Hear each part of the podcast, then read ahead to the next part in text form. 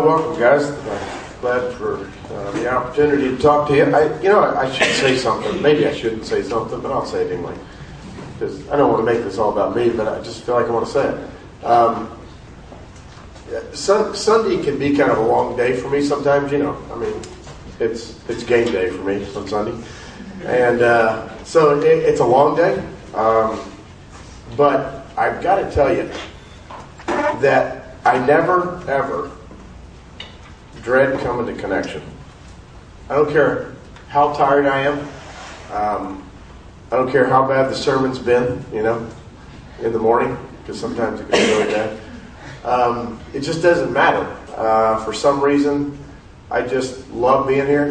Love seeing you guys' faces. Um, and I, I guess I just wanted to say you're important to me.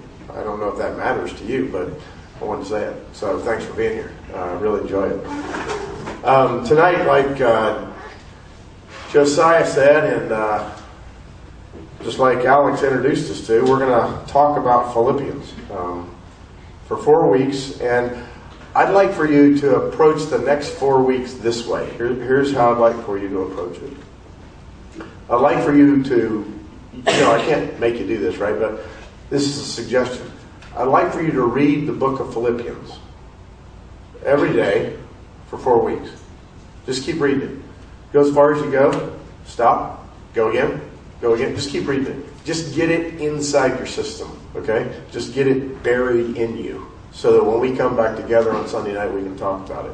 It'll be way more meaningful for you that way, I promise you. The second thing I'd like you to do is something, well, if you're a philosopher, we call it really existential. It means really personal. Here's what I'd like for you to do I would like for you to read the book like it was a letter written to you. Like 2,000 years ago, the Apostle Paul sat down and wrote you a letter, and this is what he said. And in a way, that's what he did. Uh, why? Because he opens the letter by saying, Paul and Timothy, servants of Christ Jesus, to all the saints in Christ Jesus. And then he puts a tagline in there, at Philippi.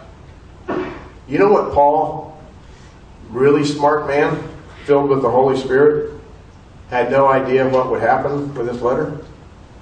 He had no clue that when he was penning the letter, he was talking to you. He didn't know what God was going to do in the church.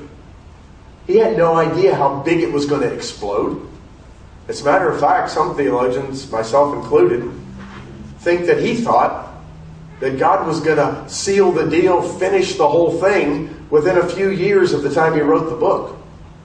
He might have thought the end of the age was right around the corner. He had no idea how many years were going to pass and how many millions of people would read this book.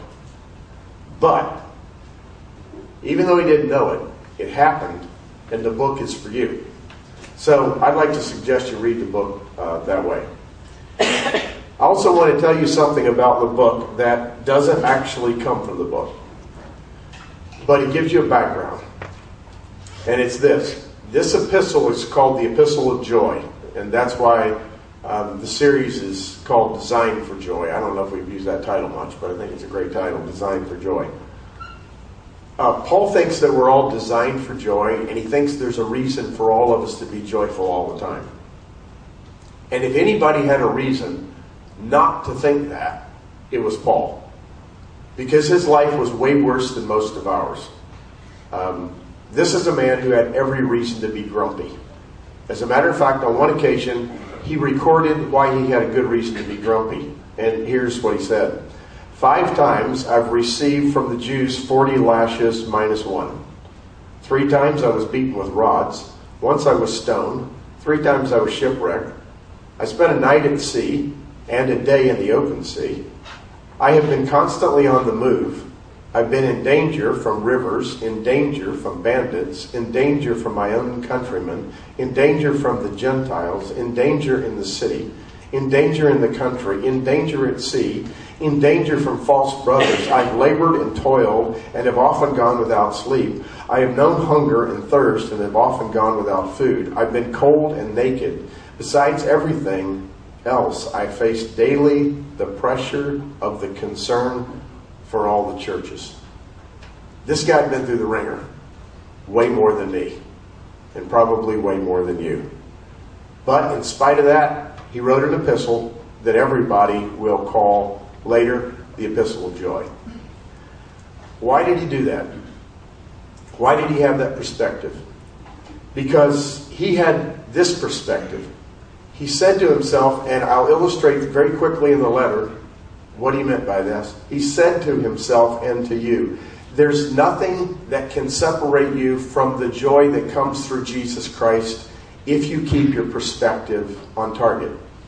As a matter of fact, he says, circumstances can't separate you from that joy. People can't separate you from that joy. Your status in this life, even if it's bad, that can't separate you from this joy. And the worry that you have that sometimes overcomes you, that can't separate you from this joy. And this is the way he said it. He said, basically, my life has not turned out the way I thought it would. Well, he doesn't say it those words. We see it in his words. Here's how we see it. What we know is that he never, ever had a big, cushy assignment. Right? He didn't have some big, huge, growing megachurch.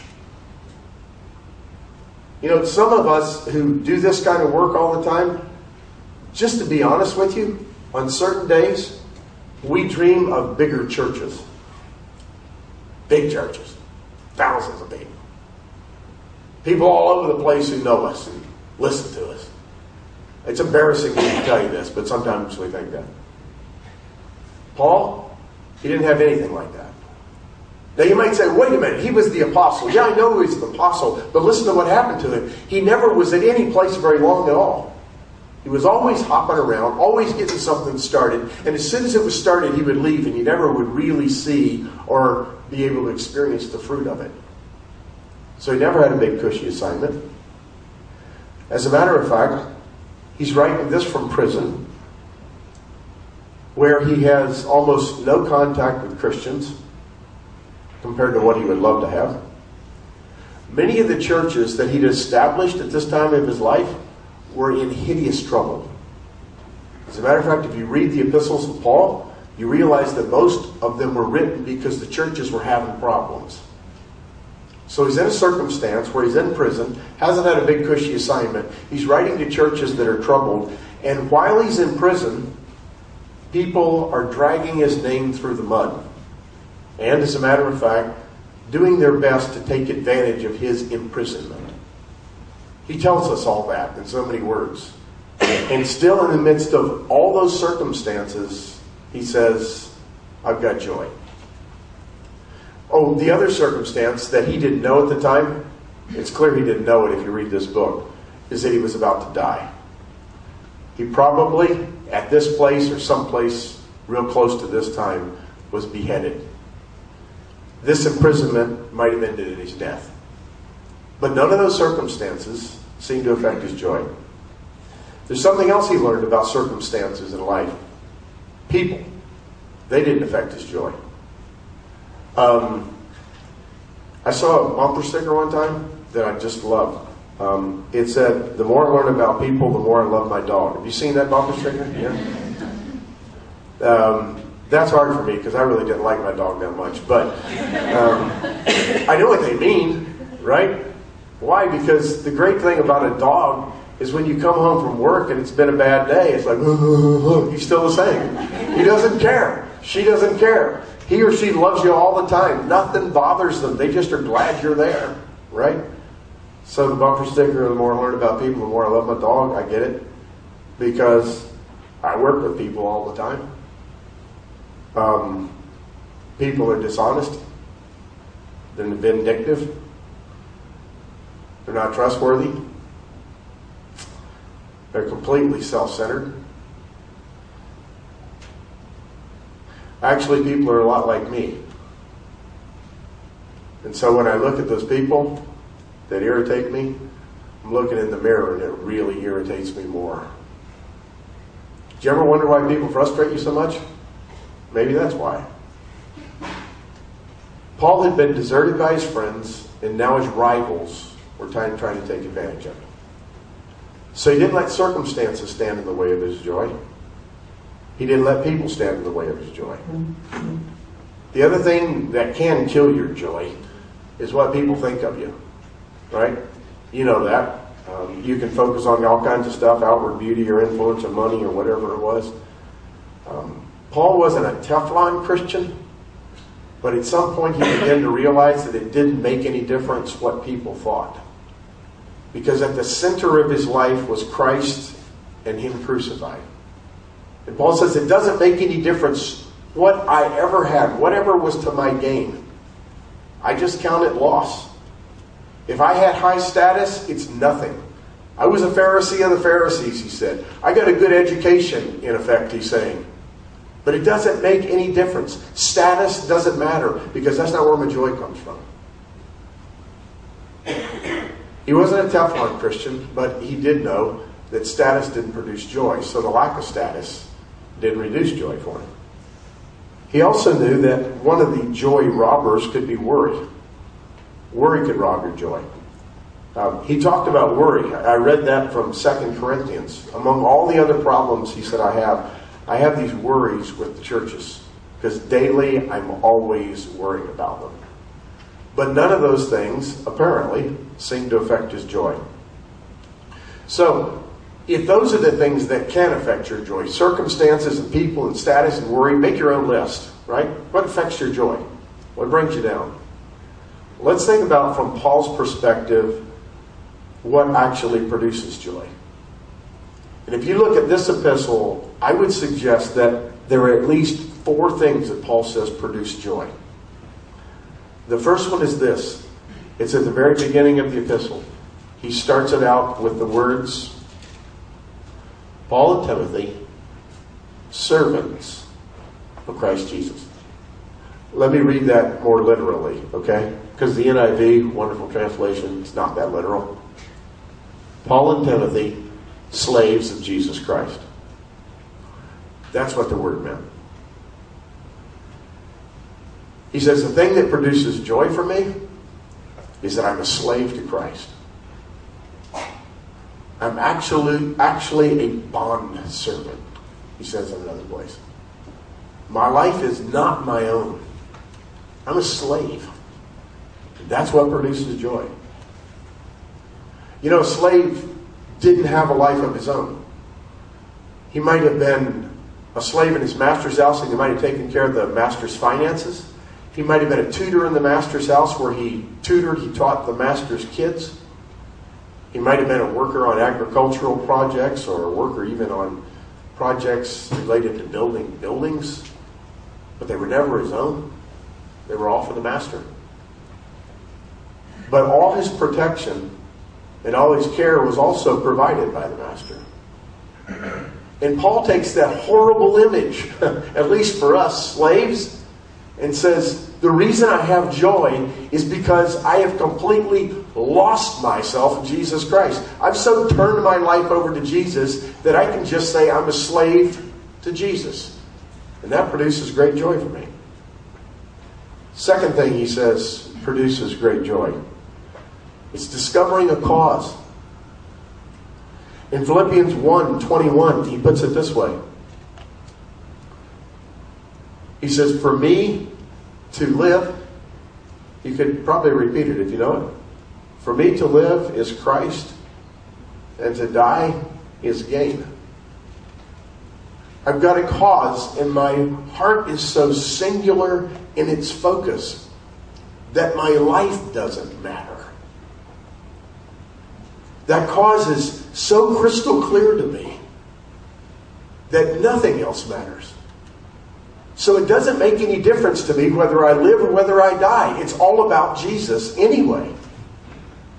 I've got one thing in mind it's that cause, and that's what brings me joy.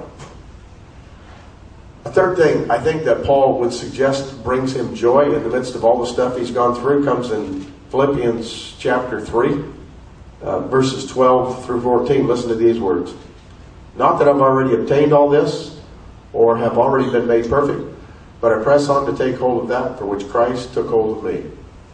Brothers, I do not consider myself yet to have taken hold of this, But one thing I do, forgetting what is behind and straining towards what is ahead, I press on toward the goal to win the prize for which God has called me heavenward in Christ. For Paul, joy came from focusing on the goal. Forgetting what was behind and straining towards what was ahead. Um, have you ever have you ever like been there before? I mean, not in an oppressive kind of way, but in a way where you're so focused on a goal that everything about your life revolves around that goal. And there's actually great purpose and joy in it. Now, now sometimes it can be onerous, right? But we find this in, in our lives periodically. We don't think of it spiritually, we just think of it as objectives. And sometimes that object, objective, which is so sterling clear, so crystal clear, that goal, it gives us energy, satisfaction, motivation, even joy. So, how many of you are getting ready to get married? Yeah? Okay. I bet you, after you finally pop the question, I saw two guys' hands. After you popped the question, after you made the decision, after you started the focus, everything, everything about your life was somehow defined by that one goal to unite with that woman forever. And your whole life was reoriented. Paul basically says, I find joy when I focus on the goal. The goal which is heavenward, which is Christ, which is out there, not here, not yet, but will be. When I focus that way, I find joy. Why? Because it takes me above my circumstances. It lifts me above all this stuff. And I find great joy there. there. There's a fourth reason I think that Paul would say, I find joy. Or put it another way, things that produce joy, number four. It's a proactive thing that Paul did in the midst of the circumstances that produced joy. It was this he rejoiced all the time. Or, he puts it this way Rejoice in the Lord always. I will say it again, rejoice. Let your gentleness be evident to all, for the Lord is near. Don't be anxious about anything, but in everything, by prayer and petition, with thanksgiving, present your requests to God. And the result, the peace of God, which transcends all understanding, will guard your hearts and your mind in Christ Jesus. So, Paul, when am I supposed to rejoice? Always. In every situation. It'll produce joy for you. Why am I supposed to rejoice? It's very simple. God is near. The Lord's in charge of all the details of your life. It doesn't make any difference what's going on. Rejoice because you know that He's controlling the events of your life. Third, what happens when I rejoice? The peace of God guards your heart and your mind. Alex um, talked about a time where he went through some significant depression. And in those moments, everything closed in. The whole world was dark. And it was all on the inside. And when he got out of himself and went into this book, he began to exercise the activity that Paul spoke about right here.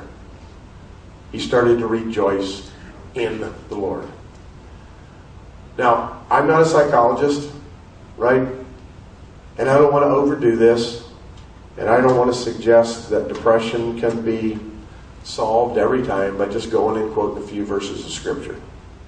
I know it's deep. I know it can be dark. But I do know. I know from experience that being proactive about rejoicing because God said it was what you ought to do can produce joy even in depression. Because I too have been there. And it does work. It works because it's right. It works because it refocuses everything about your life. And Paul said, That's the way I want you to live. I want you to live like that. I want you to look at your life and realize God's in control, and I want you to rejoice actively all the time. And I've often found that the people who know how to rejoice the best are the people whose circumstances are not the best. That frequently is the case. And it's because somewhere along the way, they've heard the word. They've heard from Paul or somebody else in the scripture that says, Rejoice the Lord always. I'll say it again, rejoice. Because if you do, it'll create joy. So that's a synopsis, just an overview. You might say, hideously simplistic, Bob, of Philippians, of Paul, of his advice. But I actually think it's true. Now, for the next three weeks, we're going to take a look at some of the particular passages and what Paul had to say about what it meant to uh, live in the joy of the Lord. But for for tonight, um, that's what I got. Thank you for listening.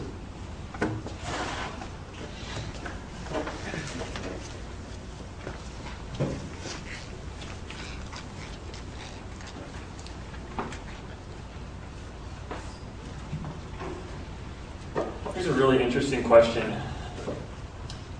I guess this kind of gets get to uh, gets us to the question of what is joy? Is joy an emotion, or is it a, is it a state of thinking? You want to go first? Go ahead.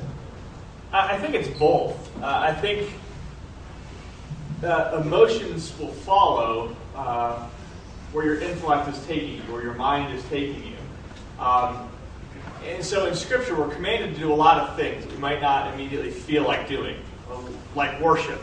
You know, and so if we're in a service and, and worship is going and we don't feel in a worshipful mood, should we not worship until we feel like worshiping? I think the answer is no. You, sing, you worship, and the affections will follow what your your mind and your, your lips are doing. I think that's the same thing for, for joy.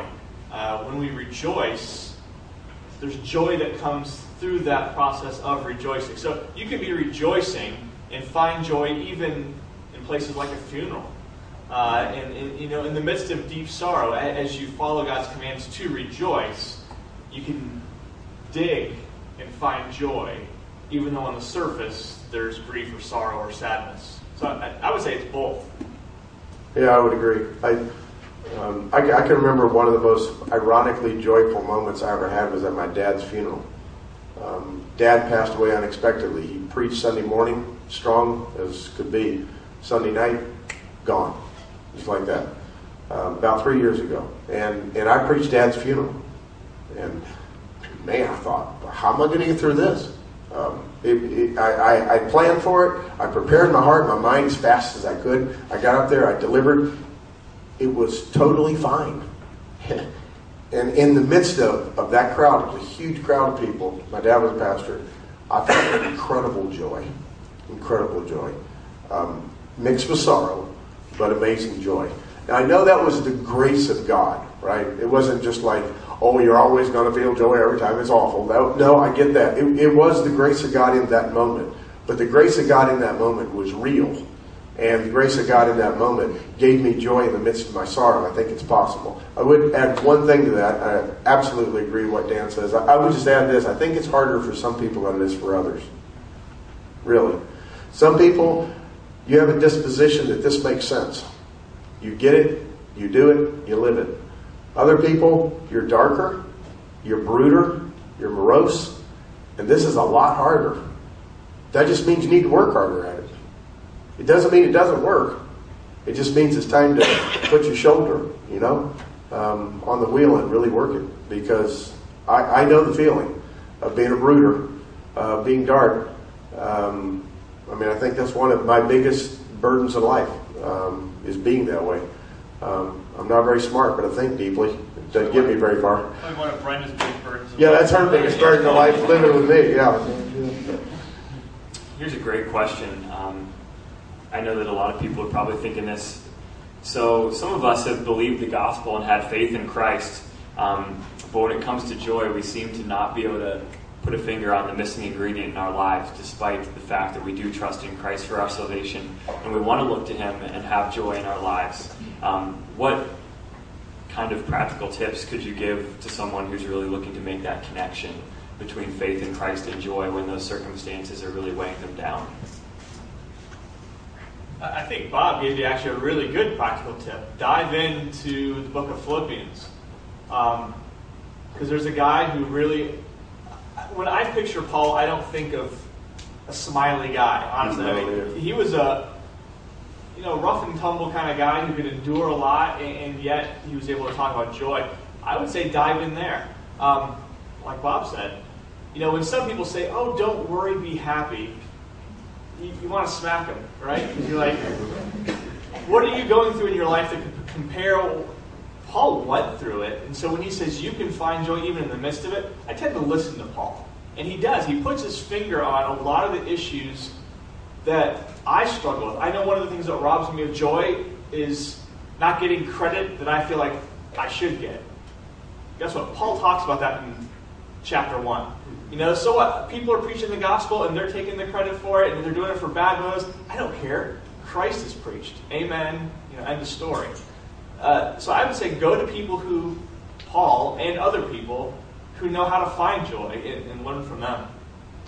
Yeah, I, I would add to that. You know, there's a there was a book written a few years ago called uh, "Feelings: Can You Trust Them?" Right, and I would suggest that most of the time, your feelings are not reliable. At least that's my experience. Most of the time, my feelings are not reliable. They're real, they're for sure. They're important. I get that, but it doesn't mean they're reliable because my feelings are my feelings. They're not reality, right? So my reality can be completely different than what I'm feeling. And when I enter the scripture and remind myself of that, it helps.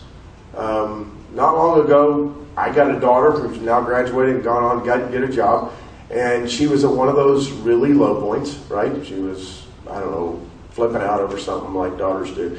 And way down there, and, and I, I, I, I just took her by the shoulders one day and I said, Listen to me, Trish. What you've got to understand right now is this your feelings are real, but they're wrong. I'm telling you that because I'm standing on the outside looking in. Your feelings are real, but they're wrong. And you got to tell yourself that sometimes. And one of the ways to do that is the way Paul suggested, and that's to rejoice. So. I think that's that's something uh, that is extremely helpful for me to remember because there are times where I don't feel like getting in the Word at all yeah. because I am well aware of my sin and I feel separated from God when I take this view of my relationship with Him is based on whether or not I've had a good day or a bad day. And uh, I will feel a real disconnect and just be going through some some, some tough thoughts. And uh, when I get into the Word, even when I don't feel like it, God can really speak to me uh, through His Spirit and can change my heart um, and His living Word in my life. And uh, so let me encourage you don't let your feelings stop you from coming to God because sometimes our hearts are a little more deceptive than we would like to think they are. And uh, God's Word is true, and His Spirit speaks through it in powerful ways. Any other questions out there before we conclude? Those are great questions. Thanks. I mean, they're real, and, and we understand. We've been there, and we'll be there tomorrow. You know, because tomorrow this is all going to seem like poppycock. it's Monday. It's Monday. Right? Yeah, that's right. I'll be all tired out, and bored, and depressed, and thinking about all the things I Crying didn't say. shoulder. Yeah, just I hate Mondays because I come in whining. Yeah. Uh, yeah. All right, band, come on back up here.